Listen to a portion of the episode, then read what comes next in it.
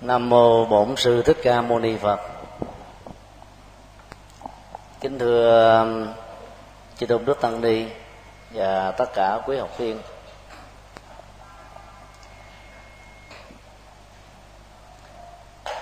Kinh Trung Bộ kể từ à, năm 2004 đó chúng tôi đã có cơ hội um, giảng giải một cách chi tiết. Và cho đến thời điểm hiện nay đó thì à, chúng tôi là người duy nhất tại Việt Nam giảng hoàn tất bộ kinh này từng bài kinh một trong số 152 bài kinh.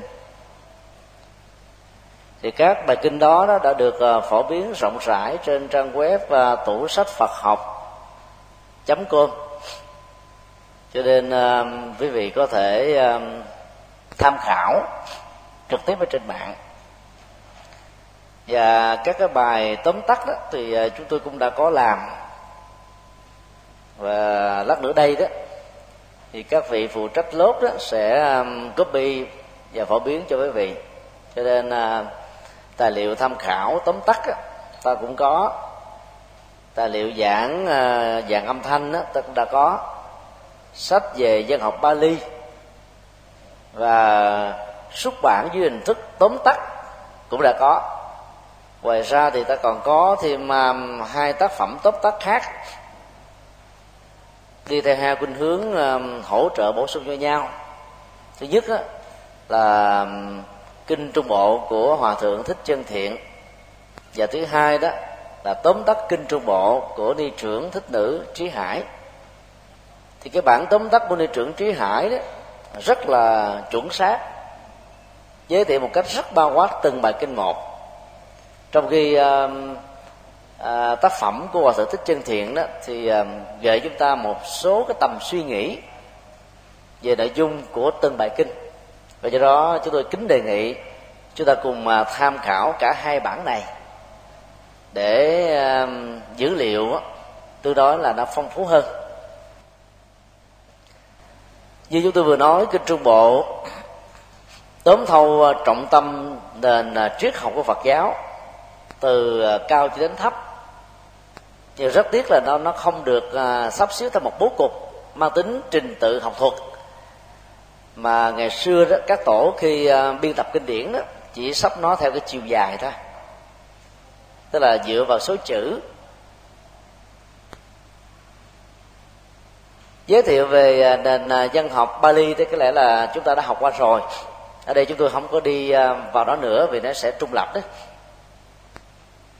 và à, cách à, đặt đề kinh ở trong kinh trung bộ đó thì phần lớn là dựa vào à, địa danh và nhân danh. Hiếm khi có bài kinh nào đi về nội dung tư tưởng lắm.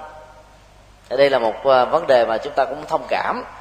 Tại vì phương pháp biên tập ngày xưa dựa vào số lượng chữ rồi tên nhân vật chính thường gọi là đương cơ pháp hội. Mà bài kinh đó, nhờ đó mà có mặt. Hoặc là ngay một cái địa điểm do đức phật à, cảm thấy là có một cái nhu cầu chia sẻ, một nền minh trích gì đó cho những người đang có mặt ngay cái địa điểm đó và lấy cái điểm đó làm nền tảng và chủ đề chính cho bài kinh. Cho nên à, ba nhóm chủ đề này nó trở thành như trục xoay chính cho toàn bộ à, kinh tạng Bali nói chung và kinh Trung Bộ nói riêng. Trong khi đó đối với kinh à, điển đại thừa đó thì à, cái mô tiết đặt tựa đề bài kinh nó, nó rộng hơn và nó đứng về cái phía là phân tích văn học. Tức là mỗi một bài kinh đó thì có một chủ đề. Mỗi một chủ đề là đi chuyên sâu vào bằng cách là chia sẻ nó từ nhiều góc độ khác nhau. Ví dụ như à, à bản kinh đại bát niết bàn để đức phật à, thuyết giảng theo truyền thống à, đại thừa đó vào những năm tháng cuối cuộc đời của ngài. Và xoay quanh um, tác phẩm này ta thấy toàn bộ đặt trọng tâm vào à, bản chất của niết bàn là gì? À, trong suốt gần một ngàn trang nội dung chính của nó là thế thôi. À, trong khi đó thì um, cái phẩm à, đại bác niết bàn trong kinh trường bộ đó thì lại không nhấn mạnh đến góc độ đó mà kể lại từ cái góc độ lịch sử và những cái tóm tắt về giáo pháp mà đức phật đã đề cập. Khi uh, ngài có dịp đến um, uh, Kusinaga nơi dừng chân cuối cùng và cũng là nơi mà ngài đã trút hơi thở à, khỏi cõi đời này. À, nói sơ qua như vậy để chúng ta thấy là cái mô tiếp đặt đề kinh của um, đại thừa và trung bộ là nó có phần khác nhau. Thì những dữ liệu đó quý vị lên trên trang web mà chúng tôi vừa giới thiệu đó thì có giới thiệu khá kỹ. Ở đây chúng tôi không có um, nhắc lại để làm gì? À, thiết kế cái bộ môn này trong cái chương trình học đó mục đích là để giúp cho chúng ta có một cái nhìn bao quát và phân tích Phật học từ góc độ văn bản tức là mình đi vào tác phẩm kinh. Mà kinh trung bộ là bài kinh à, hầu như không có cái triết lý gì của Phật giáo mà không được đề cập đến đó và cũng không hề có bất kỳ một tư tưởng nào của nền triết học Phật giáo đại thừa lại không được chứa đựng ở trong kinh trung bộ. Nên như thế để chúng ta thấy được cái tầm quan trọng bậc nhất của nó. Và do vậy sẽ là một sai lầm lớn nếu học về triết học Phật giáo mà bỏ qua bộ kinh trung bộ quan trọng này. Tại Trung Quốc Nhật Bản Triều Tiên và Việt Nam gần như là hai nghìn năm qua đó người ta đánh giá rất thấp các bản kinh uh, A Hàm và Bali. Vì nghĩ rằng đó là các kinh à, dành cho những người à, có căn cơ thấp kém như là những người mới vào đạo. Còn những người à, học Phật tu nhân ở mức độ cao nhất là hướng về Bồ Tát thừa và Phật thừa đó thì cần phải tiếp cận kinh liễu nghĩa tức là các kinh điển đại thừa. Từ nhận xét sai lệch đó đã làm cho toàn bộ dân học Bali và A Hàm á, trở nên bị quên lãng trong phần lớn các trường Phật học từ trước đến giờ ngay cả tại Việt Nam. Kể từ khi hòa thượng thích minh châu làm viện trưởng đại học vạn hạnh trước năm 75 và sau năm 75 đó thì trường đã bị đóng cửa và trường mới được ra đề đó là trường cao cấp Phật Việt Nam mà bây giờ đổi lại là học viện Phật giáo Việt Nam tại thành phố Hồ Chí Minh. Thì kinh trung bộ và một số kinh điển a hàm khác á, song song với kinh điển Nikaya đã được chính thức đưa vào trong chương trình giảng dạy. Và nhờ vậy, tăng ni và phật tử tại việt nam có một cái nhìn là khá tích cực về nền minh triết, đạo đức học, thế giới quan nhân sư quan, xã hội quan và tu chứng quan được đức phật mô tả và phân tích rất là sâu sắc trong bản kinh này. Do đó chúng tôi tính đề nghị tất cả chúng ta nên dành thời gian đọc vài chánh văn của kinh. Nếu như mình không có thời giờ để đọc các bản kinh còn lại, thì tối thiểu nên đọc ba tập kinh trung bộ. Tổng số trang nó khoảng là một nghìn à, năm trăm trang đó. Thì không có vấn đề gì được thế giới quan tâm ngày nay, được các quốc gia đó xem là mối quan à, quan quan quan hệ hàng đầu mà lại không được đề cập được ở trong kinh trung bộ. Hầu như cái gì nó cũng có hết á.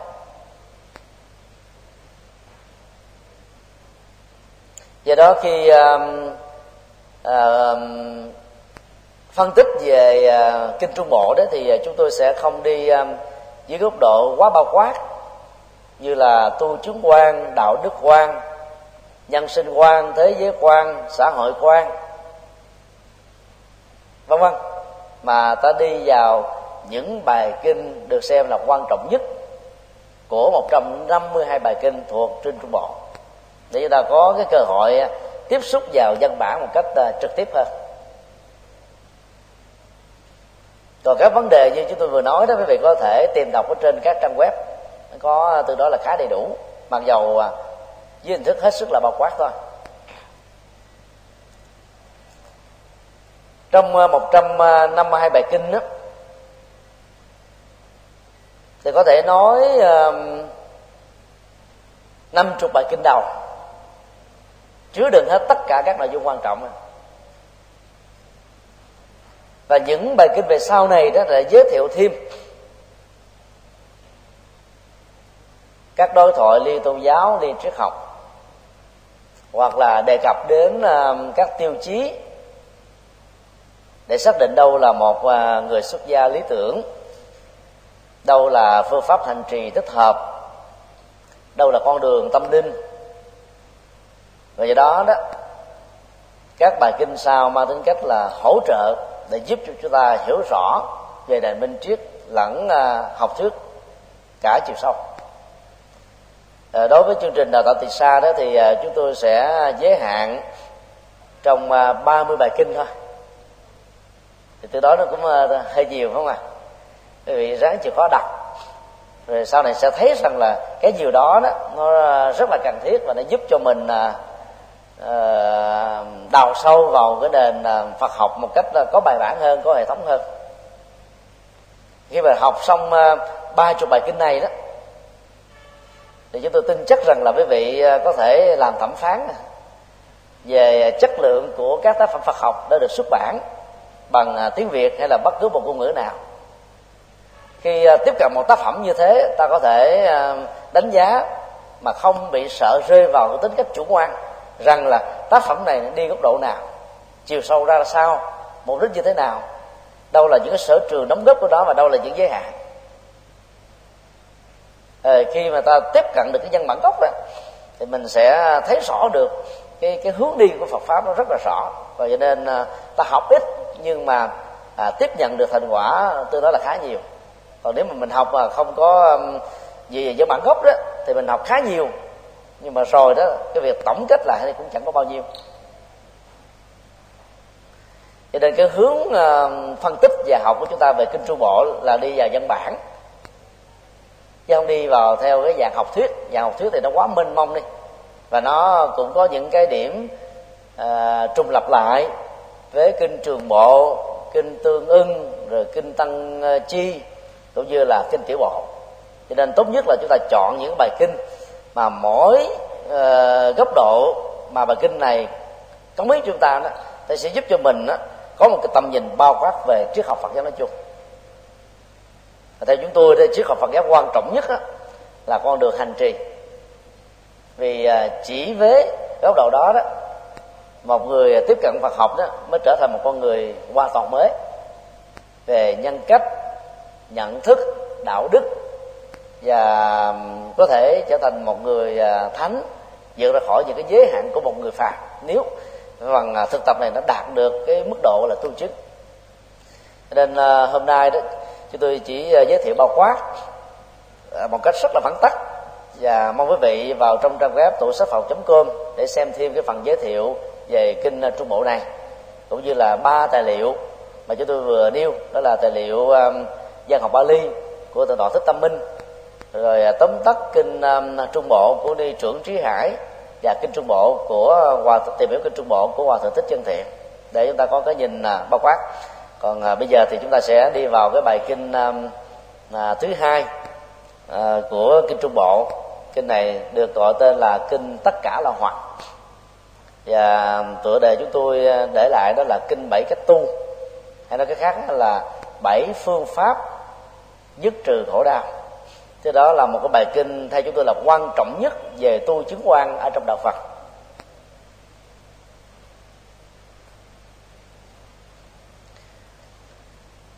Trước khi đi vào bài kinh thì chúng tôi xin ờ, mở một dấu hoạt đơn.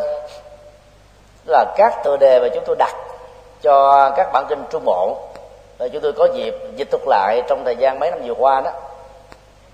Và dựa vào nội dung của bài kinh hơn là dựa vào cái nguyên ngữ Bali của bài kinh đó. Như chúng tôi đã nói khi nãy, phần lớn các tổ chúng ta đó dựa vào nhân danh, địa danh và cái à, thời lượng của bài kinh để phân loại nhóm cho dễ và cái cách như thế thì nó um, rất là khó nhớ về à, tư tưởng và học thuật. Cho nên à, các bài kinh khi chúng tôi có dịp dịch lại đó, thì chúng tôi đặt cho một tựa đề mới. Bên dưới thì có cái phụ chú về cái tựa đề gốc, để chúng ta có thể truy vào cái văn bản gốc. Còn à, đặt tựa đề mới, để thông qua đó, chúng ta có thể nắm bắt được một cách bao quát. Nội dung của nó là cái gì?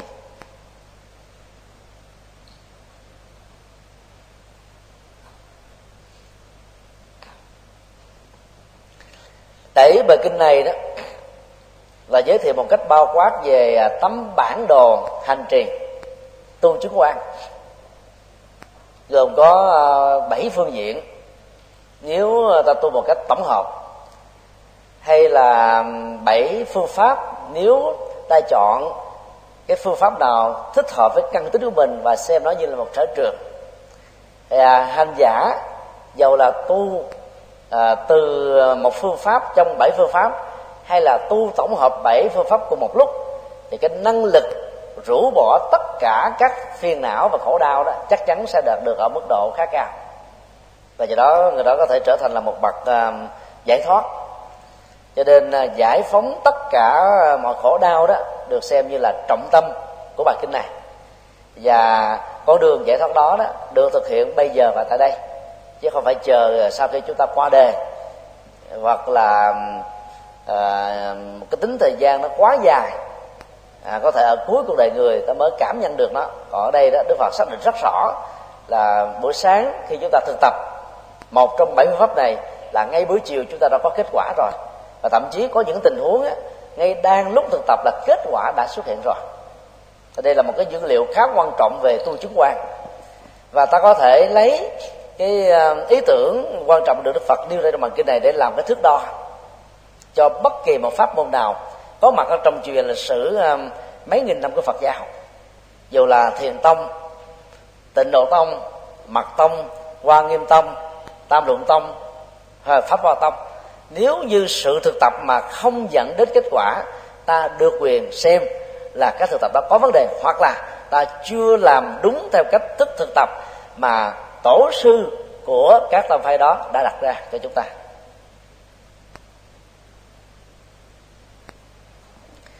Tiêu chí hai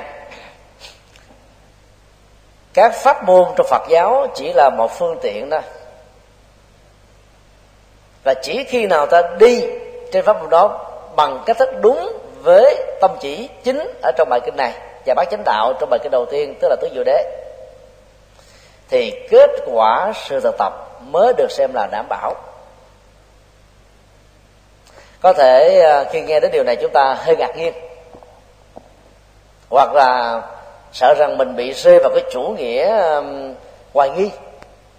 Tức là đặt lại các vấn đề mà các pháp môn do các tổ đã xác lập trong lịch sử mấy nghìn năm của chúng ta. Hoặc có thể bị hiểu lầm rằng mình muốn làm tổ hay sao mà dám nói những điều mà trước đây chưa từng ai đặt vấn đề như thế. Hết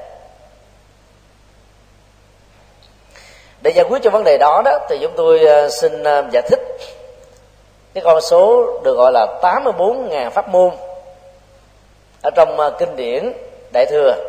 Và sau này ảnh hưởng đến truyền thống Phật giáo Nam Tông chỉ là con số tượng trưng cho số nhiều, hoàn toàn không phải là con số thực đọc hết tất cả các bản kinh đại thừa kinh a hàm kinh ba li tương đương. Chắc chắn rằng là chúng ta không thể nào tìm quá hơn được con số 500 pháp môn. Nếu ta hiểu pháp môn á, là một cái um, cửa ngõ hay là giao thông tâm linh hay là một cái phương tiện tâm linh mà việc trải nghiệm trên nó sẽ giúp cho một người phàm trở thành một bậc thánh hay là từ cái bờ khổ đau bên này đạt đến cái bờ giải thoát bên kia, thì con số đó chắc hẳn là không đến 500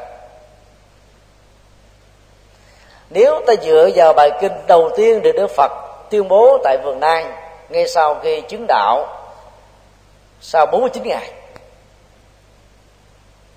thì rõ ràng à, cái pháp môn không thể là quá nhiều ngoài bắt chánh đạo. Nói một cái khác là bất kỳ một pháp môn nào trong phật giáo, không dựa hoặc lập cước trên bát chánh đạo, thì ta được quyền đặt vấn đề. Dầu pháp môn đó có được đề cao cỡ gì đi nữa, ta vẫn hiểu một cách rất là trung thực rằng nó chưa phải là một cái toàn diện về con đường tu chứng quan của phật giáo. Nói cái khác là, dựa vào bát chánh đạo, ta sẽ có cơ hội là đi trở về nguồn với con đường tâm linh mà đức phật đã dạy trong khi đó các tổ sư của chúng ta đó giàu là ở um, à, ấn độ trung quốc nhật bản tây tạng hay là bất cứ nước nào mà sau này hay là trong quá khứ phật giáo có cơ hội đã từng trải nghiệm qua hay là tiếp tục đi ngang qua hoặc là sẽ đi đến. Chẳng qua cũng chỉ là sự khai thác một phần nào đó của bác chánh đạo thôi. Chứ chưa thể hiện hết cái sự toàn diện đây là điều mà chúng ta cần phải ghi nhận. Và dĩ nhiên là sự ghi nhận này là một sự tranh luận rất là lớn. Bởi vì à, ta có thói quen là theo thầy của mình. Thầy của mình á, thì dựa vào tổ. Tổ á, thì à, khi mà thích một cái à, góc độ tâm linh nào đó thì triển khai nó thành là một tâm chỉ. Và dạy chúng ta là đi trên tông chỉ đó chứ không cần phải nghiên cứu các tông chỉ khác. Cho nên phương tiện các tổ từ đó pháp môn mà do tổ đặt ra bao giờ cũng là số một hết á. Chứ không có tổ nào nói cái pháp môn là số 2, số 3 nói như thế không có nghĩa là nói sai với sự thật. Nó là một cái à, cách thức khuyến tấn để cho người hành trì chọn được cái pháp môn do các tổ um, tiếp cận đó có một cái niềm tin sâu sắc nhất từ phía nội tâm để sự thực tập và trải nghiệm nó dẫn đến kết quả mức độ cao nhất của nó bây giờ ta thử mổ xẻ dựa vào tinh thần bài kinh này. Thì thấy um, tịnh độ tông là một phần rất nhỏ của bác chánh đạo. Nói cụ thể hơn nữa là một phần rất nhỏ của chánh niệm thôi. Trong chánh niệm á nó có một phương diện đó là lục niệm. Sáu yếu tố để giúp cho một người có được chánh niệm ở hiện tại để có thể có được cái giá trị tĩnh tại làm chủ được các giác quan làm chủ nhận thức, làm chủ hành vi và cải tạo một người phàm trở thành một bậc thánh. Thì lục niệm nó bao gồm là niệm phật, niệm pháp, niệm tăng, niệm à, bố thí, tức là sự rộng lượng, niệm đạo đức, tức là giới, và niệm kết quả của việc tu phước, tức là chư thiên, hay là cái là con người của hành của chúng ta. Ở đây à, các tổ tịnh đầu tông á, lấy niệm phật và tỉnh lược đi năm cái phần niệm quan trọng và lập nó trở thành là một tông chỉ. Trong khi ờ, pháp môn niệm phật trong truyền thống đó là niệm mười danh hiệu như lai ứng cúng chánh biến tri minh hạnh túc thiện thể, thế dân giải điều ngự trượng phu thi nhân sư phật thế tôn. Thì các tổ tịnh độ tông đó, nhấn mạnh đến góc độ đức phật a di đà. Cái khác biệt căn bản giữa cái niệm phật truyền thống và niệm phật của tịnh tông là ở chỗ này. Tức là à, đối tượng niệm phật ở trong kinh đạo bali đó là các đức hiệu và danh hiệu phật ở đây được hiểu là một danh từ chung. Và trong đó bao gồm chúng ta là các vị phật trong tương lai bao gồm các vị phật quá khứ những người đã chứng đạo và đức phật lịch sử đại diện cho đức phật hiện tại trong khi đó, tịnh độ tông thì niệm đức phật a di đà với à, hai à, à, đức tính, tức là vô lượng quan và vô lượng thọ. Vô lượng quan á, là khi niệm, ta cố gắng phát huy cái đức tính tuệ giác không giới hạn ở trong mỗi một người chính mình. Vô lượng thọ là phát huy cái năng lực nhẫn và bền bỉ trên con đường tâm linh, đạo đức và tất cả những giá trị tiến bộ tích cực nhưng nếu mà mình là à, không tiếp cận danh hiệu đức phật a di đà bằng hai góc độ vừa nêu đó thì ta có khuynh hướng là tiếp cận từ góc độ tín ngưỡng. Lúc đó niệm phật như là một sự ban phước niệm phật để có được sự bình an niệm phật để có được những cái nguyện ước vân vân. Thế này hay thế nào? Thì cái phương pháp niệm phật như trên đó là một phương diện rất nhỏ và rất là sơ đẳng của cái phương pháp niệm phật được xem là chánh niệm tức là danh hiệu phật trở thành như là một cái niệm ví dụ như ờ, ta có một cái à, bàn bốn chân. Một chân nó thấp hơn ba chân còn lại. Nó sẽ tạo cái tính gập ghềnh trong trên như thế này. Danh hiệu đức phật được niêm vào ngay cái cái điểm trong trên đó và làm cho cái bàn nó đứng vững trở lại. Thì danh hiệu phật như là một cái phương pháp thay thế để giúp cho chúng ta thay gì có thói quen là tâm như là vượng nhảy trên cành hoặc là ngựa chạy ngoài à, đồng hoang. Thì bây giờ đó, chỉ thể nghiệm ở trên danh hiệu về đức tính là tự giác vô lượng và sự bền bỉ không có bị à, bỏ cuộc đối chừng. Bây giờ đó, cái năng lực định tĩnh bắt đầu được trỗi dậy. Trong đó, phương pháp thiền á, dù là thiền tướng niệm xứ, thiền vipassana, tức là minh sát tuệ, hay là thiền à, của phật giáo trung quốc thường được gọi là tổ sư thiên bao gồm mà thi công án và thi thọ đầu, cũng chỉ là một phần của chánh niệm. Và một phần của chánh định đó. Tương tự, mật tông cũng là một phần của chánh niệm và chánh định. Nói cách khác là, ba tông phái quan trọng nhất của lịch sử phát triển tông phái của phật giáo chỉ mới tiếp cận hai phương diện của bát chánh đạo đó là chánh niệm và chánh định thôi. Còn sáu yếu tố còn lại mà thấy đức phật á, quan trọng nhất vẫn là chánh kiến. Thì hầu như các pháp môn không có quan tâm nhiều. Chính vì thế đây đó khắp nơi ta vẫn thấy à, rất nhiều à, người tiếp cận với phật giáo vẫn còn đeo mang theo mê tín dị đoan tức là những niềm tin tôn giáo tín ngưỡng dân gian do họ tiếp cận hoặc là bị ảnh hưởng trước khi đến với đạo phật. Và đang khi đến với phật mà trong một cái à, cái môi trường điều kiện không có được cái uh, cơ hội để học hỏi Phật pháp một cách uh, chuyên sâu hơn. Do đó vẫn còn đây đó những điều bất cập. Thì trong bản kinh này bảy phương pháp dứt trừ những khổ đau đó chúng ta thấy nó là cái phần triển khai rất là ấn tượng của bát chánh đạo và nếu ta nhìn dưới gọi là pháp môn, thì mỗi một phương pháp này là một pháp môn, và bảy phương pháp là bảy pháp môn.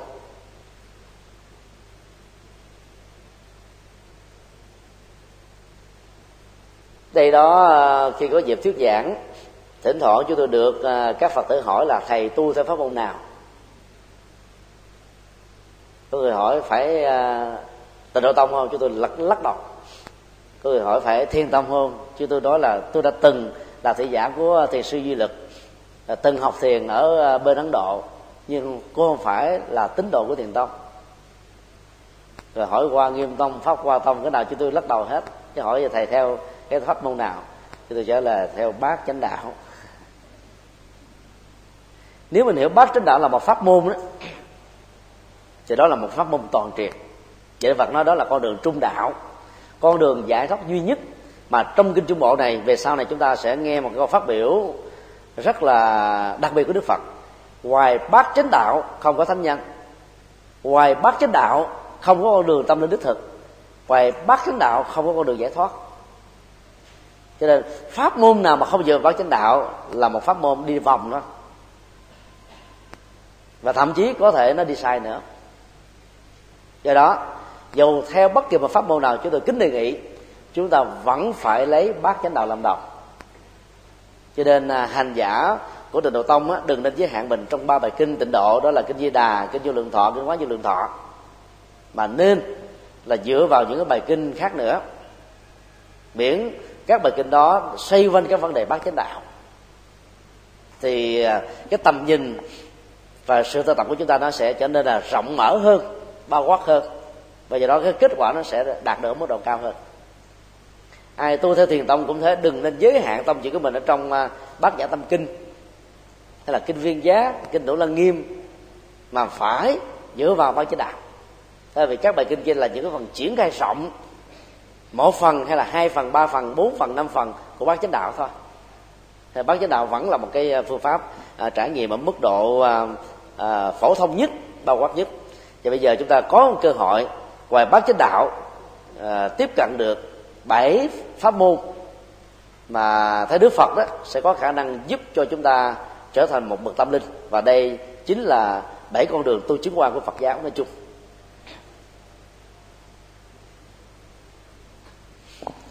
Đọc vào nguyên nhân của bài kinh đó, thì ta thấy là đối tượng thính chúng của bài kinh tất cả là hoạt này đó là người thấy và người biết khác hoàn toàn với các bằng kinh còn lại là đối tượng quá chung chung. Người già có trẻ có người theo đạo phật có người tín đồ các tôn giáo khác có người à, theo chủ nghĩa à, vô thần tức là chavaka di vật cổ sơ ấn độ cũng có.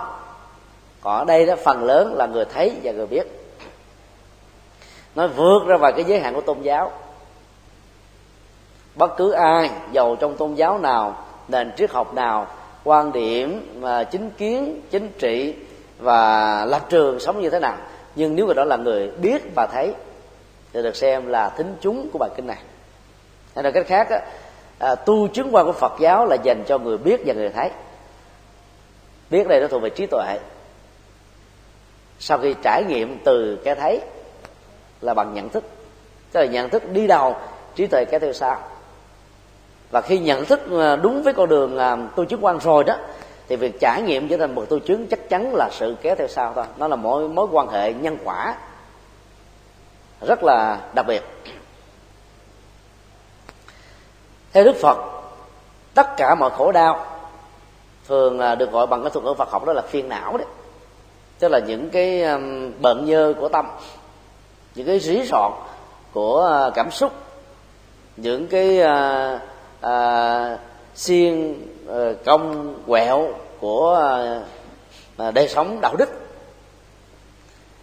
sẽ dẫn con người đến sự tái sanh trong ba cõi tức là dục giới sắc giới dục giới và sáu đường tức là nhân thiên atula địa ngục ngạ quỷ súc sinh. Và do vậy chỉ cần thực tập thế nào để chuyển hóa và chặt đứt được các loại phiền não đó là con người được xem là giải thoát sanh tử và theo đức phật. Không như lý tác ý tức là nhận thức sai vấn đề là đầu mối của mọi rắc rối trong sanh tử. Cái này đó trong uh, bài kinh uh, mười hai nhân duyên đức phật gọi một phần ngữ tương đương đó là vô minh. Còn trong bài kinh này thì ngài nói là không như lý tác ý. Như tác ý nghĩa là mình à, khởi cái tâm nhận thức đánh giá thông qua các phương pháp như là loại suy, quy nạp diễn dịch, tổng hợp và bao gồm những thứ này. Mà nếu nó không phù hợp với bản chất của thực tại đang là, đã là và sẽ là, thì nhận thức đó được gọi là nhận thức sai, hay gọi là không như lý, tức là nó không phù hợp với chân lý, không phù hợp với cái hiện thực khách quan đang diễn ra. Cho nên chỉ cần thực tập dựa vào như lý tác ý chúng ta sẽ có được bảy phương pháp để diệt trừ được khổ đau. Phương pháp thứ nhất, đó là diệt trừ à, khổ đau bằng à, tri kiến.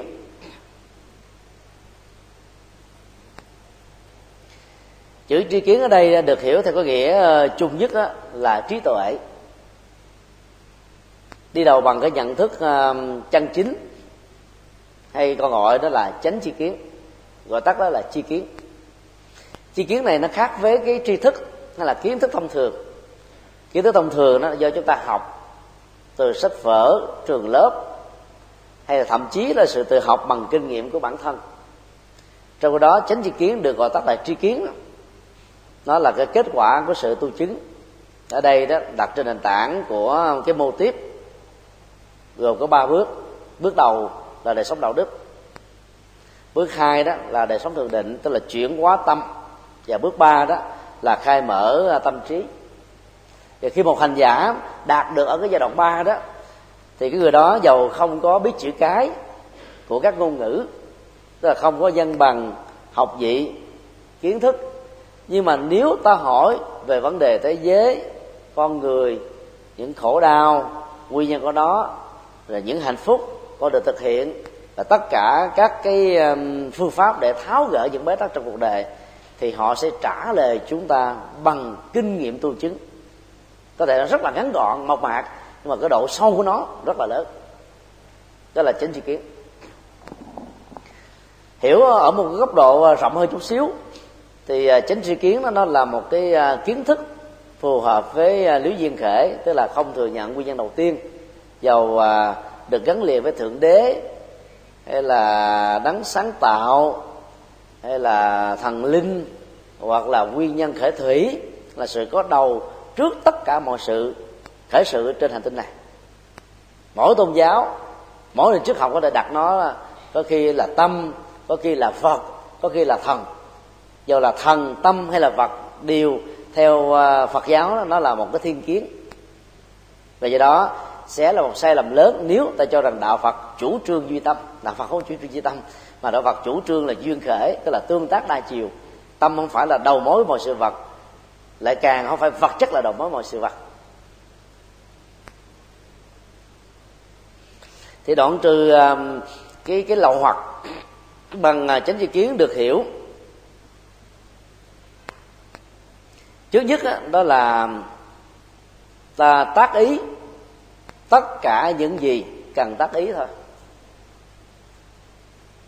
nó là một sự giới hạn cái nội hàm và ngoại duyên của nhận thức. Phần lớn chúng ta có thói quen á, là ôm đồ quá nhiều các thứ. Cho nên á, nó tạo ra sự căng thẳng là trong nhận thức. Và do vậy đó cái sức ép của công việc rồi à, nhận thức của chúng ta sẽ làm cho con người trở nên là mệt mỏi phiền não và khổ đau rất là nhiều. Ở đây à, bài kinh này đề nghị chúng ta đó là chỉ tác ý những thứ cần tác ý thôi. Những thứ cần là cái gì? Tùy theo đối tượng, tùy theo tình huống, hoàn cảnh và mục đích mà cái cần thiết sẽ được xác định ở mức độ đơn giản nhất mà giá trị vẫn được xem là cao nhất. Ví dụ, đối với một thương gia, thì cái dư lý tác ý của thương gia đó là nhân quả của nền kinh tế thị trường trong vấn đề cung và cầu đầu tư tạo ra cái ờ, khoản lợi nhuận từ ờ, sự đầu tư chân chính phù hợp với đạo đức và luật pháp. Nhưng mà không có bị đấm nhiễm ở trong những cái thành quả à, kinh tế mà mình đạt được. Để bên cạnh cái cái thành công về vật chất ta vẫn còn có cái đời sống hạnh phúc cho bản thân mình và có thể chia sẻ cho những vấn đề bất hạnh hay là kém may mắn của chúng ta. Thì cái đó được gọi là cái tác ý cần thiết cho thương gia. Và sau đi chi tiết hơn chút xíu nữa ví dụ như ờ, khi ờ, doanh nghiệp đó đang ở tại ờ, nơi làm việc thì cái tác ý cần thiết trong lúc đó là không phải nhớ về cái chuyện gia đình à, chuyện à, trong nhà ngoài phố chuyện à, này chuyện nọ chuyện chính trị chuyện quân sự mà là tập trung vào cái công việc đang diễn ra dưới góc độ của chánh niệm. Cho nên à, thư gia ấy sẽ có thể tiết kiệm được cái nguồn năng lượng ở mức độ gọi là cao nhất. Và do vậy không rơi vào trạng thái căng thẳng. Phần lớn chúng ta ôm đồm mà mình không để ý đấy ví dụ như đang ở công sở mà mình cũng ôm luôn công việc của gia đình. Ở gia đình ta ôm công việc của công sở rồi chuyện rắc rối chuyện quá khứ chuyện tương lai đủ thứ đó cho nên nó căng thẳng suốt ngày. Do đó chỉ tác ý những thứ cần tác ý thôi. Thì lúc đó đó ta rũ bỏ được những cái um, đối tượng không cần phải quan tâm. Và sống bằng cách này đó thì um, à, phiền não giảm đi nhiều lắm chị em phụ nữ đó, thì dễ nhạy cảm. Mà khi nhạy cảm rồi đó thì ôm những cái chuyện của ờ, hôm qua chuyện của đời xưa vào trong cái bối cảnh của hiện tại. Cho nên căng thẳng nhiều hơn dòng cảm xúc nó lên xuống thăng trầm như thế này.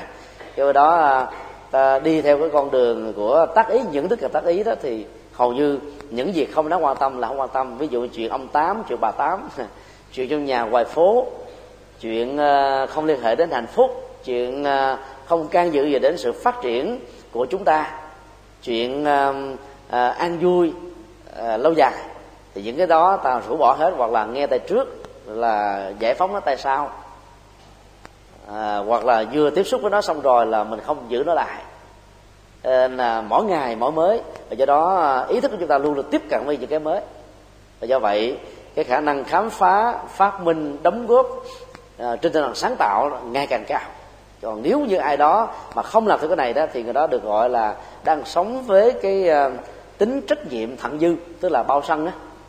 Người nào bao sân á về trách nhiệm chết khó siêu lắm. Cái là nói thật đấy. Ví dụ như mình ờ, lo cho mình rồi lo cho con sau này ờ, sáu chục tuổi lo cho cháu lên đến bảy chục tuổi lo cho chích lên tám chục tuổi lo cho à, chích chích nữa. Mà trên thực tế nó không cần đến nhu cầu đó. Gia đình đã có vú nuôi đã có gia nhân đã có người trong con nhưng mà cái người mà có bệnh lo thì cứ vẫn ôm lấy hết những thứ này. Thì những người như thế là mệt mỏi lắm căng thẳng lắm. Lúc đầu họ ôm vào cái đó họ thấy nó là vui. Đang buồn quá ở tuổi già không còn đi làm nữa. À, vui cười với à, trẻ thơ ở nhà thấy hôm qua. Nhưng mà sau này nó trở thành là mỗi cái cái ôm đờm nhiều đó dẫn đến phá hủy trí tuệ người nào bị bận biểu quá nhiều vào những chuyện không cần thiết là trí tuệ không phát sinh được. Cái thứ hai là không có tác ý về quá khứ. Theo cách thức đặt câu hỏi một cách gián tiếp và trực tiếp, chẳng hạn tương tự như thế này. Ta đã từng có mặt trong quá khứ hay không? Cái thức ta có mặt đó như thế nào? Tức là vai trò vị thế xã hội của mình cao, thấp, được ta tôn trọng hay không tôn trọng. Và ta có mặt với hình vóc như thế nào? Tức là thân hình, rồi đẹp, xấu, vân vân. Những cái đánh giá thẩm mỹ của người khác về mình và những đánh giá thẩm mỹ từ mình cho chính mình nữa. Tức là những gì mà nó đã diễn ra quá khứ rồi, quá khứ của ngày hôm qua, của những năm trước, của mấy chục năm về trước, hay là của những kiếp trước ai đặt quá nhiều những câu hỏi liên hệ đến quá như thế thì cái đó không thể là phát sanh được trí tuệ. Và khổ đau kéo theo nhau nhiều lắm. Lý do rất đơn giản phần lớn các kinh nghiệm quá khứ đó, nó dẫn đến hai cái phản ứng tâm lý thôi. Một là khổ đau hai là tiếc nuối đó.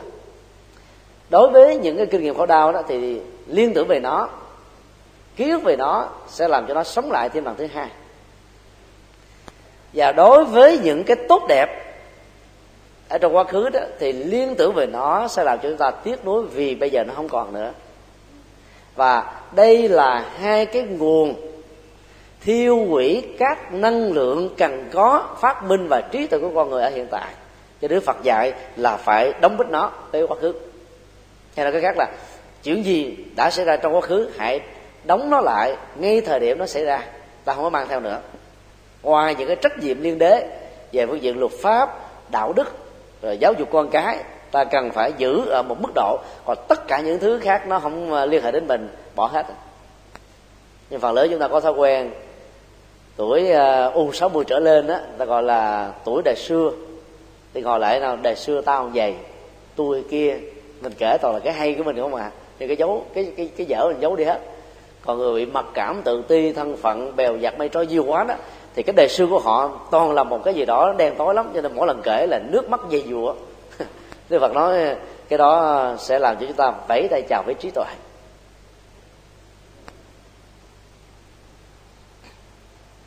Tương tự, những cái tác ý về tương lai cũng theo cái cách thức là trong tương lai tôi sẽ ra sao. Hoàn cảnh, vị thế xã hội, chỗ đứng, rồi à, cách thế tương quan giữa mình với các mối tương quan như thế nào và hình thù vóc dáng ta già hơn hay trẻ hơn, ta xấu đi hay là vẫn giữ được cái nét thanh xuân ngày nào. Tất cả những câu hỏi đó làm cho con người mệt mỏi lắm.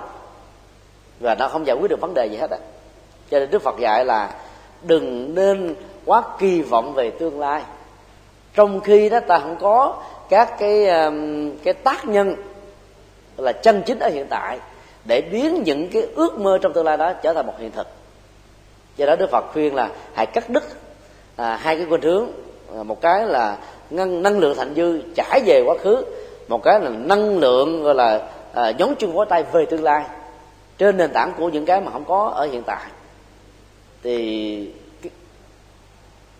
đối tượng quan trọng nhất đức phật khuyên chúng ta là tác ý đúng với hiện thực ở trong hiện tại. Tác ý đúng hiện thực ở hiện tại thì đức phật khuyên là không, nên đặt câu hỏi là hiện nay ta có mặt hay không?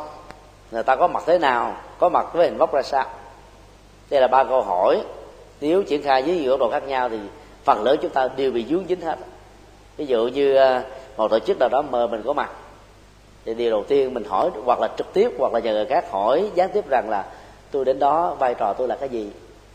Trong công ty đó chức vụ tôi ra sao? Rồi ờ, sự có mặt của tôi như thế nào? Tức là lương bổng nè rồi quyền lệ nè tất cả những cái kéo theo sau đó. Hầu như là mình đều đặt nó lên trên à, mối quan tâm hàng đầu hết. Và đôi lúc mình à, phải tự hỏi chính mình hôm đó tôi à, sẽ phải ăn mặc màu a màu b màu c gì đó. À, cái cách ăn mặc thế này dân hóa việt nam hay là dân hóa phương tây vân vân. Thì hầu như các diễn ra hiện tại thỉnh thoảng chúng ta bị dướng vào những thứ này và ai bị dướng vào thứ đó thì cái năng lượng bị đốt cháy rất là nhiều. Là tinh thần vô ngã sẽ không có mặt. Cho nên cái tôi đó trở thành là trục say. Và do vậy đó, dễ va chạm với những cái tôi khác lắm. Thì trên tinh thần này đó, thì sự có mặt của con người ở hiện tại chắc chắn phải là một cái gì đó trên nền tảng của chánh niệm. Ta làm hết mình với phương pháp, nhiệt quyết kết quả ra sao thì ta quan nghĩ, chấp nhận như thế đó. Bởi vì điều kiện như vậy, nó phải dẫn đến kết quả như thế là muốn khác hơn cũng không được thế đó là cái cách thức tiết kiệm năng lượng một cách tốt nhất và năng động nhất. Có rất nhiều người, kết quả đã ra rồi, ba năm sau chưa quên được cái sự thất bại của mình. Ví dụ như mình à, muốn đổ thủ khoa trong kỳ thi mà mình chỉ được là á khoa. Rồi mình cứ bị dương vấn khổ hoài. Mình muốn trở thành là vương miện, mình trở thành là á hậu. Muốn trở thành à, là quán quân, thì cuối cùng chỉ là á quân, vân vân ta tất cả những cái như thế nó không có giải quyết được vấn đề gì hết? Trong bài kinh đức phật còn phân tích, bất cứ ai mà không phát triển bằng chánh chi kiến, thì mỗi cái dụng tâm tác ý, khởi niệm, móng tâm, kéo theo à, dòng cảm xúc, thái độ nhận thức và cái khuynh hướng đời sống đó, bao giờ nó cũng dính ít nhiều đến sáu loại tà kiến còn gọi là là cái ờ, sự quan vu của nhận thức, gọi là kiến trù lâm hay là kiến quan du. À, hoặc là gửi một ngôn ngữ khác đó là những cái tri kiến, hí luận, tức là nói chơi cho vui, chứ nó không đi tới đâu không giải quyết được vấn đề về khổ đau của thực tại. Hoặc tệ hơn nữa à, nếu bám vào nó nó có thể trở thành là cái đầu mối của mọi sự tranh chấp, hay là trói buộc chúng ta. Một tư tưởng gia phương tây à, có làm phát biểu thế này có ba thứ không nên bàn ở quần chúng. Thứ nhất là chính trị. Thứ hai là tôn giáo. Thứ ba là ý kiến cá nhân. Thì chính trị, đảng nào cũng cho mình là số một. Chứ bao giờ nói người khác là số một. Tôn giáo nào cũng cho mình là số một hết á. Cho nên nó là tranh chấp về chân lý trong tôn giáo và chính trị là không có chỗ dừng. Và quan niệm cá nhân nó càng thảo luận nhiều với nhau, chừng nào là càng đổ vào chừng đó. Và đặc biệt là trong quan hệ tình bạn, vợ chồng đó mà còn tranh luận hơn thua, ai ai phải, ai quấy là không bao giờ có hạnh phúc được đó là ba điều không nên ờ, đặt ra. Và ta có thể sánh ví đó, cái cái quan điểm tôn giáo, quan điểm chính trị và quan điểm cá nhân nó giống như cây đinh. Mà càng lấy búa, tức là cái lực lượng đó đập đập vào nó nhiều chừng nào nện binh binh binh, thì nó càng lúng lúc sâu chứ không nhổ ra được. Thì tốt nhất là đừng đụng vào nó ta biết nó như thế ta hiểu nó ta cảm động với nó ta chia sẻ với nó nhưng ta không cần phải chứng minh rằng là nó sai. Vì chứng minh nó sai sẽ lập tức tạo ra một cái luồng gọi là làn sóng phản ứng chứng minh ngược lại là mình không đúng. Cho ta không có chân lý cuối cùng của chân của tôn giáo và và và, và chính trị. Thì theo Phật giáo đó ai mà tác ý dựa vào quá khứ tác ý ờ, trên nền tảng của tương lai tác ý ở hiện tại mà không dựa vào chánh niệm tỉnh thức thì người đó rơi vào sự tranh chấp và trói buộc hay là quan du mất phương hướng, thiếu mục đích và không bao giờ dẫn đến bất cứ một sự an lạc nào. Thì sáu loại tà kiến này nó nó có thể là như thế này. Thứ nhất, cho rằng là tôi có tự ngã. Cái này là phần lớn chúng ta đều dính. Dính một cách khéo léo, hay là dính một cách thô, dính một cách ngấm ngầm, hay là dính một cách vi tế. Ai cũng cho mình là số một mà là quan trọng hết trơn cho nên dầu mình có nói bằng lời, hay là mình chỉ ờ, một ý niệm nhỏ trong tâm đó, dầu mình có gọi là khiêm nhường à, tế nhị, hay là nó quá thô tháo, thì nó cũng là thuộc hình thức tôi có tự ngã. Và thứ hai, đối lập lại như một thái cực, tôi không có tự ngã. Tức là người mặc cảm tự ti, lúc nào cũng đánh giá quá thấp về mình, lúc nào cũng nghĩ người ta soi mối về mình, lúc nào cũng nghĩ người ta là ừ, ức hiếp mình vân vân. Tất cả những cái dòng cảm xúc như thế nó làm cho con người bị ờ, trăm bút xuống lắm. Và cái sự tiêu phỏng bao giờ cũng trỗi dậy ở những người này. Tức là tôi không có cái gì hết trơn trong cuộc đời này. Tôi bất hạnh quá. Con đời con người chúng tôi tôi tôi là số không. À, cuộc đời này không, không phải dành cho tôi. Và do vậy những người này trước sau gì cũng có khuynh hướng nếu không được sự tư vấn sẽ nghĩ đến sự tuyệt vọng và nặng nhất. Đó là sự tự tử mà chết. Còn đề cập đến cái cách thức những cái tác động xung quanh về vấn đề chấp vào cái tôi đó.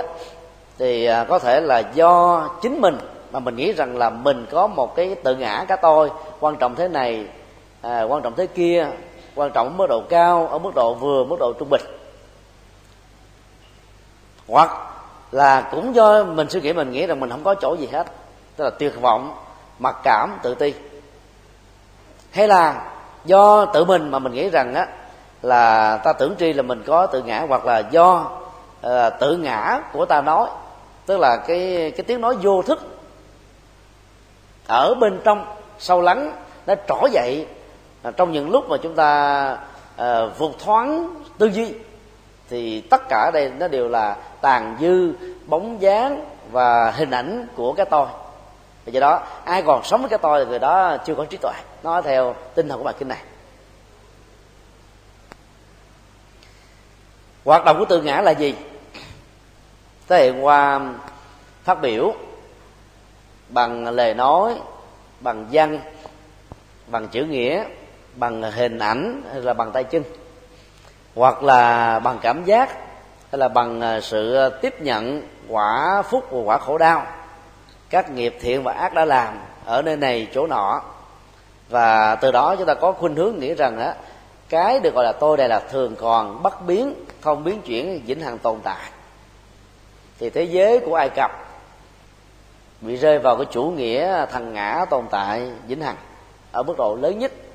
Cho nên khi các vị vua pharaoh qua đời đó, thì người ta có thói quen là làm kim tự tháp, quy nga tráng lệ trong đó ngọc ngà châu báu và thậm chí đó là hoàng hậu ờ, chánh phi, cung tần, mỹ nữ, rồi ờ, bất cứ ai được nhà vua sủng ái phải được chôn sống theo.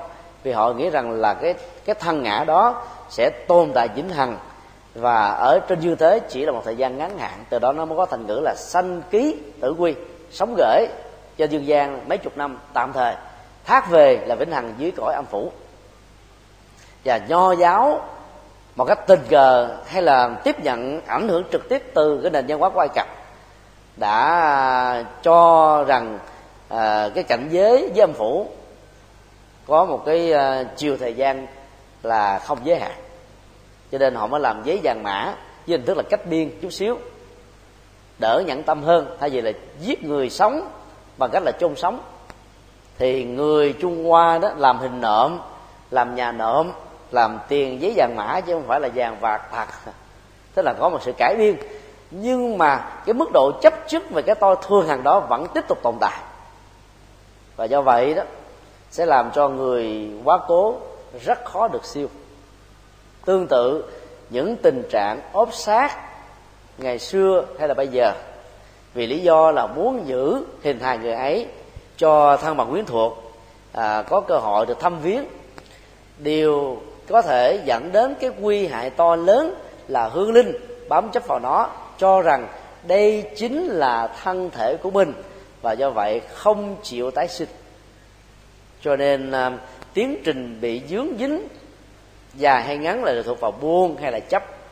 Do đó, nó có một cái cảnh giới trung gian được phật gọi là ngạ quỷ. Cũng xin nói thêm trong kinh trung bộ này giai đoạn đầu đức phật không có đề cập đến địa ngục. Và nói về cái cảnh giới tái sinh nó thực ra nó chỉ có ba thôi. Con người, động vật và ngạ quỷ. Con người thì có ba hình thái. Con người trên hình tinh của chúng ta được gọi là con người cõi ta bà.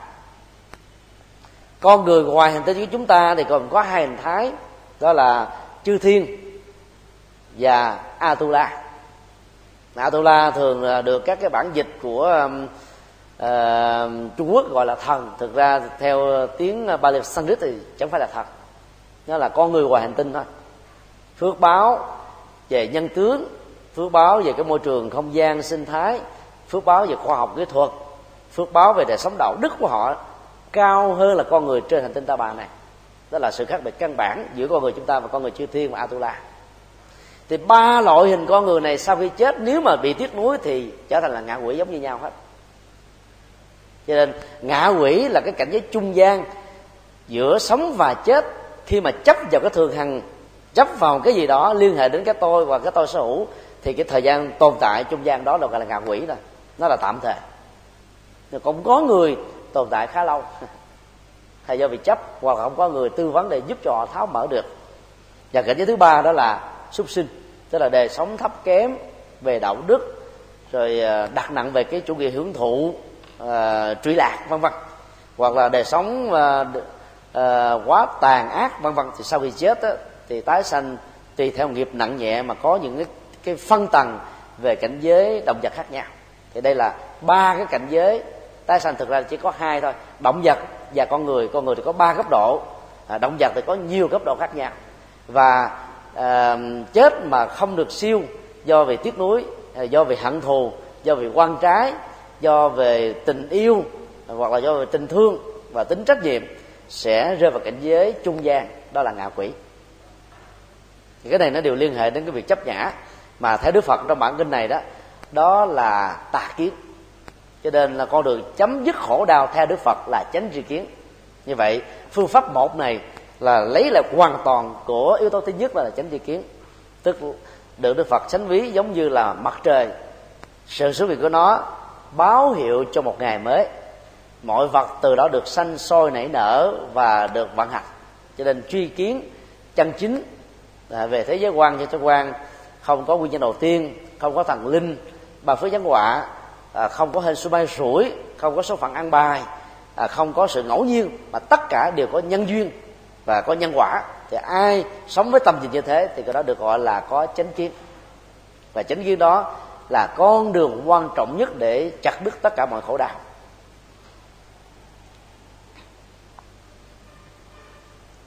Áp dụng à, chánh tri kiến ở mức độ à, bao quát. Và với ứng dụng thì đức phật dạy chúng ta cần phải thừa nhận bốn phương diện của mọi vấn đề, từ kinh tế, chính trị, văn hóa à, các lĩnh vực ngành nghề chức nghiệp hay là những mối quan hệ giữa cá nhân với cá nhân con người với cộng đồng gia đình với xã hội quốc gia này với quốc gia khác liên minh này với liên minh kia và hành tinh này với các hành tinh nọ. Thì vấn đề quan trọng nhất đó là ta phải thừa nhận đây là bế tắc. Tức là đây là khổ. Chứ khổ ở trong à, thuật ngữ Bali Dukkha có à, ba nghĩa. Thứ nhất là đau đớn thứ hai đó là khổ lụy. Thứ ba là không hài lòng. Thì trong cái nghĩa thứ ba này nó còn có một nghĩa à, phát dẫn nữa. Đó là sự đổi thay. Nhưng mà rất tiếc đó, là những nội hàm về nội dung của Dukkha trong tiếng Bali không được dịch ra tương đương trong bất kỳ một ngôn ngữ nào trên hành tinh này. Và do vậy khi ta dịch là khổ, ta hiểu được một cái phương diện thôi. Tức là đau đớn, hết rồi. Còn nó không thể hiện được cái thái độ không hài lòng, hay là cái tiến trình à, gọi là vô thường à, của từng sự vật hiện tượng mà chúng ta đang tiếp xúc, hay là nó gắn liền với mình, cách gián tiếp là trực tiếp. Cho nên cũng từ cái góc độ đầu tiên này, rất nhiều người hiểu sai đạo phật. Người ta mới cho rằng là đức phật là người tố cáo quá nhiều nỗi khổ đau của cuộc đời. Tức là tô đen cuộc đời. tại vì họ mới nhìn có phương diện một thôi cho đó cái phương diện thứ hai đức phật dạy là tại sao ta phải nhìn cái bế tắc, cái khổ, cái bất hạnh, cái không như ý, cái biến đổi. Bởi vì không có gì quan trọng cho bằng là truy được gốc rễ của nó. Nguyên nhân từ mình hay là người, trực tiếp hay là gián tiếp, chúng ta hay là xã hội và các tương quan đa chiều trừ khi nào ta xác định được cái gốc rễ và đầu mối của vấn đề đó nằm ở chỗ đâu thì ta mới giải quyết cái, cái bế tắc của mình. Đây là cái nhân quả bất hạnh. Sau đó đức phật dạy chúng ta phân tích cái cặp nhân quả thứ hai đó là đó là nhân quả hạnh phúc mà đỉnh cao nhất đó là niết bàn. Hay nói cái khác là sự giải thoát. Thì con đường thực hiện nó là bát chánh đạo. Cho đó không có cầu nguyện văn sinh không có ban phước vân vân và đức phật kết luận là bát chánh đạo nó có à, hai cấp độ để tiếp cận. Cấp độ thứ nhất có thể giúp cho một người phàm trở thành một thánh, phần lớn chỉ phù hợp cho người xuất gia. Cấp độ thứ hai dành cho người tại gia đó là để phát triển phước báo, hạnh phúc và an lành. Trên nền tảng đó không đắm nhiễm trên sự hưởng thụ để chúng ta có thể làm được những việc khó làm trong cuộc đời. Rất tiếc, chúng tôi phải dùng cái từ này là trong lịch sử truyền đạo của phật giáo, phần lớn các tổ sư, các pháp sư, các giảng sư là dạy cái cấp độ đầu, đó là con đường giải thoát của bác chánh đạo. Cho nên à, tu theo thời gian rồi, rất nhiều người phật tử không muốn làm gì nữa hết à. đang là một nhà doanh nghiệp nổi tiếng, là biết bao nhiêu cái công trình từ thiện cho xã hội. Tu phật thời gian rồi không muốn làm gì nữa, bỏ hết, là bị lạc quẻ. Cho đó xuất gia thì không có xuất gia. vẫn ở đề xuất thời gian nhưng mà không còn làm nữa. Ngày sáu thời kinh, tức là nhập cản ngôi chùa về nhà mình. Chứ tôi phải dùng cái từ lạc quẻ vì đức phật. Trong bài kinh tứ dụ đế càng nói rõ lắm. Phần lớn phải đi bắt cho đạo trên con đường tại gia. Đó là hưởng phước báo hạnh phúc thôi thì sống một cách vững chãi. Còn ai không thỏa mãn với hạnh phúc của tại gia thì hãy trở thành người xuất gia. Từ lúc đó ta có bát chánh đạo của người xuất gia, tức là để dễ giải thoát. Như tôi không khéo rồi đó thì người tại gia mình à, buông hết. Chính trị cũng không dám làm. Kinh tế không chịu dấn thân. Các phương diện xã hội còn lại cũng muốn vẫy tay chào à, muốn buông bỏ. Đó là cái pháp tu thứ nhất, được xem là trọng tâm số một. Phương pháp à, chặt đứt khổ đau thứ hai được gọi là phương pháp phòng hộ phòng hộ là phương pháp thủ thế. Nhưng lại nó có cái kết quả ở mức độ khá an toàn. Người à, chưa có được cái năng lực vững như bờ thạch trước mọi bước thăng trầm của cuộc đời đó, thì sự có mặt của họ ở trong quá nhiều các lĩnh vực đó sẽ làm cho họ dễ dàng bị động tâm chạy theo trần cảnh và kết quả là biến mình trở thành một phần của trần cảnh theo công thức, tiếp xúc với cái gì, ta trở thành một phần của cái đó. Có lẽ là chúng ta vẫn còn nhớ câu phát biểu của một ờ, nhà triết học phương tây đó. Hãy cho tôi biết mỗi ngày bạn đọc cái gì, tôi sẽ có thể gián tiếp cho bạn biết rằng bạn là người như thế nào. Có nghĩa, chúng ta là một phần của những gì chúng ta thấy, nghe, ngửi, biết, tiếp xúc, ứng xử bởi vì mỗi cái đó nó tạo thành là một nghiệp. Có thể là nghiệp riêng cũng có thể là một nghiệp chung. Nhiều tập thể nhiều cộng đồng nhiều quốc gia nhiều quốc tế nghiệp liên minh. Và tất cả những này nó tạo ra một cái quán tính. Cái sức đẩy của nó như là một cái cái lực giống như thắng rồi mà cái tốc lực vẫn đẩy chúng ta lao tới phía trước. Cho nên cái dây đai để giữ mình khỏi bị va đập vào vào cái thành xe mà chết. Ha, đó gọi là đai an toàn. Thì quán tính nó đẩy con người với một cái tốc lực dài trăm năm ánh sáng, tôi không chừng. Cho nên theo một cái gì rồi mình dễ bị nó cuốn trôi lắm. Và bây giờ đức phật dạy bài kinh này đó, cái phương pháp trừ là lậu hoặc tức là những cái rỉ sọt, khổ đau trong sinh tử luân hồi bằng sự phòng hộ với nội dung như sau. Với như lý tác ý, người trí sống phòng hộ mắt, tai, mũi, lưỡi, thân và ý. Nhờ đó, các lậu hoặc được diệt trừ và nhiệt não không còn nữa chữ lậu vật hiểu năm na là rỉ sọt trong sanh tử trôi nổi trong luân hồi rơi rớt trong khổ đau. Lậu lậu là nó rỉ sọt nhỏ tỏn tỏn tỏn tỏn cái thùng mà bị lũng lỗ rồi ta chứa bao nhiêu nó cũng không đầy được. Rỉ sọt về đạo đức hay là nhận thức sai lầm rồi à, tu sai phương pháp đó, đều là những sự lầu hoặc đó, nó giúp cho nó làm cho chúng ta tổn thất rất nhiều. Đầu tư rất lớn nhưng mà thành công không có bao nhiêu. Thì sự phòng hộ đó như thế nào? Cho Phật dạy, khi tiếp xúc, chẳng hạn như con mắt, thì à, chúng ta chỉ à, đánh giá đơn thuần là sự thấy. Chứ thường chúng ta không dừng lại chỗ này. Cái thấy đó, cái kéo theo một cái à, thái độ ví dụ là à, hàng loạt các tính từ. Đẹp quá xấu quá cao quá thấp quá mập quá ốm quá. Các tính từ đi sau cái cái cái cái, cái thấy đó được chúng ta phản ánh như là một thói quen. Và từ đó đó các nhận thức gọi là ái hoặc là sân đó, bắt đầu có mặt. Đối với những gì hợp gu đó thì ta muốn tư hữu hóa nó và chiếm nó trở thành là một phần của mình để phục vụ cho hạnh phúc của cái tôi thì cái đó được gọi là tham ái.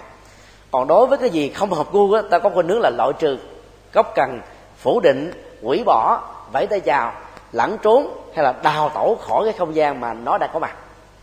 Và do đó, nó thuộc về phản ứng trực tiếp hay là gián tiếp của lòng sân. Như vậy, nếu chịu khó phân tích dưới độ phòng hộ, thì phần lớn các thái độ chúng ta hoặc là dẫn đến tham ái hoặc là tạo ra sự sân hận thôi. Và đức phật kết luận chỗ nào có tham ái và sân hận, chỗ đó có si mê. Như vậy, si mê là bạn đồng hành hoặc của tham, hoặc của sân, hoặc của cả hai. Kết quả là chúng ta vẫn phải là người phạm phu tiếp tục thôi. Do đó, cái nghe chỉ đơn thuần là sự nghe. Cái ngửi, cái biết, cái tiếp xúc chỉ đơn thuần là ngửi, biết, tiếp xúc. Không kéo theo các phản ứng tâm lý mà nói theo triết học đại thừa đó, là đừng cho ý thức dị nguyên can thiệp vào cái tiến trình nhận thức các giác quan với đối tượng trần cảnh của đó mắt đối với hình thái màu sắc, tai với các loại âm thanh, mũi với các mùi, lưỡi, các vị, thân với các đối vật xúc chạm, và ý với các hình ảnh, tưởng tượng, hình dung quá khứ, tương lai và hiện tại với các gia đình nói chung.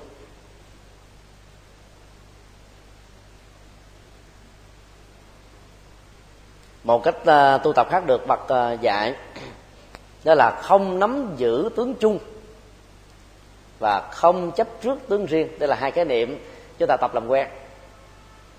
Tướng chung là đặc điểm của một giống loài. Trong khi đó tướng riêng đó là những cái cá thể những cái đặc điểm mà không có một cá thể nào giống với cá thể nào ví dụ tướng chung của con người là gì? Nam. Thì có ờ, râu râu tóc cứng, thân thể cơ bắp. Tướng phải mạnh bạo, nữ thì phải dịu dàng ờ, thước tha. Ờ, người thấp, tóc thì mượt mà, da phải trắng vân vân. Đó là tướng chung của chúng loại con người. Còn tướng riêng đó, mặc dầu ai cũng có lỗ mũi nhưng mà không có lỗ mũi giống lỗ mũi nào cũng là sống mũi dọc dừa nhưng mà dọc dừa của hoa hậu à, uh, Esforirai năm 94 của Ấn Độ thì khác với hoa hậu bây giờ. Không ai giống ai hết trơn. Rồi cũng là ánh mắt bồ câu nhưng mà mỗi người có một kiểu. Thế là tiếng riêng. Cái tướng riêng mới chính là yếu tố dễ bị chấp trước nhất. Thẩm mỹ học ta định nghĩa đẹp là cái gì? Lệ thuộc vào cái nhìn của con mắt. Yêu nói là quan niệm mỹ cảm đó, rất là tương đối. Có thể cái, cái vật a rất đẹp với ờ, người việt nam nhưng mà trở thành là rất xấu với người campuchia chẳng hạn. Một dân tộc ở châu phi chúng tôi quên tên quan niệm cái đẹp của họ là cái gì? Phụ nữ nào mà có cái càm dài khoảng 7 tấc chê ra phía trước như thế này và để cái ly uống nước lên được á thì được gọi là hoa hậu. Và các chị em phụ nữ khi sinh ra phải huấn luyện ta phải kéo mà. Ban ngày một ngày mấy tiếng đồng hồ phải kéo cái camera này ra cho nó lớn từ nhỏ vậy cho nên đến lớn nó, nó chơi ra như thế này. Đó là hoa hậu. Mà nếu như chúng ta không ờ, biết về cái mỹ cảm văn hóa và thẩm mỹ của các quốc gia là khác nhau ban đêm mà gặp có nước là bỏ chạy. Vì mình tưởng là ma. Nhưng mà đó đối với với họ đó là là đẹp đấy cho nên cái tướng riêng mới làm cho con người bị chấp trước nhiều và tướng chung đôi, đôi lúc ít bị chấp trước lắm. Thì đức phật dạy đó không chấp vào tướng chung và tướng riêng. Ví dụ như mình gặp cái tướng chung quan trọng nhất của con người là gì? Đó là con người. Chứ đừng nói là người nam người người nữ. Người nam người nữ nó là tướng riêng rồi. Đối với người nữ thì sự hấp lật hấp hấp dẫn giới tính quan trọng nhất là người nam. Đối với người nam thì sự hấp dẫn giới tính nặng nhất là người nữ. Đức phật nói trong cái tăng chi hấp dẫn đó qua màu sắc vóc dáng âm thanh cá tính đủ kiểu hết ra và thậm chí nếu ta nhìn dưới góc độ ô môi bơ thì cũng là một cái cái tướng riêng nữa ở đây đức phật dạy là chỉ nhìn đơn giản là con người thôi. Mình gặp ông a bà a ông b bà b cứ nhìn đó là con người. Chứ không nói là con người a con người b nữa. À, thì như vậy ta đỡ bị chấp trước lắm. Và đây là cách tu mà các vị xuất gia của chúng tôi được huấn luyện từ nhỏ khi vào chùa. Để khi mình tiếp xúc với những người khác giới phái đó gần như là cái cái mức độ chấp trước đó nó sẽ à, được vượt qua. Chứ mà không á ta vẫn có thể bị lao theo cái thói quen đó mà là hấp lực giới tính. Cho nên đức phật dạy là chỉ đơn thuần là con người chứ không có là người nam người nữ người bd người ô môi. Cho nên là cái cái cái việc chấp trước vào cái tướng riêng đó nó không được xuất hiện. Đối với người tại gia nếu muốn giữ chung thủy một vợ một chồng mà thực tập cái phương pháp này là đảm bảo hạnh phúc gia đình. Thế mà nhìn vợ của người khác không thấy là đẹp hơn vợ của mình. Nhìn chồng người khác không thấy hấp dẫn cái chồng mình thì thấy họ chỉ đơn thuần là người nam hay đơn thuần là người nữ thôi. Chứ không phải là người nam uh, có cái đặc điểm này hơn uh, vợ của tôi. Vợ của tôi giống vợ đậu. Uh, chồng tôi giống uh, vợ bà đậu hay gì đó. Hay là chồng ông đậu gì đó. Là cái tất cả những cái à, thói quen so sánh đối chiếu đó, đó rất rối lắm. Cái gì mà ta ở chung riết là thành thói quen mà thói quen đó thì dầu là nó là kim cương ta cũng thấy là sỏi đá. Còn cái gì mà nó xa nó không có gần với mình đó, thì mình thấy nó mới mới thì hấp dẫn. Và cái đó đó là chấp vào cái tướng riêng. Đức Phật khuyên là phải cắt đứt cái thái độ chấp trước vào tướng riêng và tướng chung. Khi mà các gia quan tiếp xúc với trần cảnh thì tương tự cũng như thế. Con mắt có tướng chung tướng riêng của nó lỗ tai có tướng chung tướng riêng. Tướng chung của lỗ tai là gì? À, là tiếng nói này của con người tiếng nói này của người nam tiếng nói này của người nữ. À, tiếng nói này là của loài động vật vân vân. Còn tiếng riêng đó đây là cái giọng gào thét phương thanh. Đây là cái giọng của của à, Mr Đàm. Tức là hai cái giọng mà nghe người ta ca rồi xong tiêu mình muốn đứng luôn. Gào thét mà. Đó là tương riêng. Còn cái giọng mà ngọt ngào như là hương lan hay là chế linh hoặc là à, cẩm ly vân vân. Thì đó là những tướng riêng của những nhân vật đó. Ở xã hội đó thì người ta quan trọng về cái riêng. Tức là ta đề cao cái tôi dưới góc độ của những cái riêng. Và người nào phát huy cái tôi dưới hình thức những cái riêng nhiều chừng nào người đó có chỗ đứng chừng ấy. Chứ nếu mình cũng giống người a người b người c mình đâu có được chọn. Mình phải khác người a phải sáng tạo ra một cái nét riêng của mình. Còn trong quá trình tu tập á, về các giác quan á, là phải cắt đứt nó mình vẫn tạo ra cái riêng cho bản thân mình để mình tồn tại, phát triển. Nhưng để cho tu chứng thì ta cần phải nhìn sự vật chứ đơn thuần là sự vật. Thấy nghe người biết chứ đơn thuần là thấy nghe người biết thôi chứ không có để cho nó can thiệp vào mình. Trong chữ hán, thì chữ thánh á, quý vị thấy nó là một cái chữ chơi chữ ờ, rất là đặc biệt. Nó có cái cấu trúc ờ, tượng hình gồm có ờ, ba bộ phận. Bên tay trái và trên hết nó là chữ nhĩ, tức là lỗ tai. Bên phải trên hết nó là chữ khẩu, tức là cái miệng. Bên dưới của hai cái này nó có là chữ vương, tức là người làm chủ. Và do đó đó, ta có thể ờ, gián tiếp suy luận rằng chữ thánh là cái chữ có gốc rễ từ phật giáo và đặc biệt là bài kinh này. Vua, vương là vua. Người nào làm chủ được lỗ tai, làm chủ được cái miệng và các giác quan còn lại, người đó là bậc thánh. Vậy thôi. Phần lớn là chúng ta không làm chủ mà chúng ta bị lệ thuộc vào nó. Hay đi ra ngoài huế, phải đi ghé cái tiệm là bún bò huế. Ra hà nội, phải kiếm phở hà nội. Phải chạy theo cái cái miệng chứ, phải không à đó, do đó là ta không có làm chủ được nó. Hoặc nhiều cái món gu món ruột của mình đó là mình à, dính vào nó nhiều lắm. Ở đây thì à, đức phật khuyên đó là chỉ cần làm chủ được các giác quan biến chúng làm đầy tớ của mình thì mình an vui hạnh phúc lâu dài. Một cái câu à, thành ngữ bên ngoài ta nói là gì? Tiền làm đầy tớ thì bình an mà tiền làm ông chủ là tan quan cuộc đời. Ta áp dụng cái công thức đó cho cái phương pháp tu thứ hai các giác quan á, làm đầy tớ ta ta làm thánh.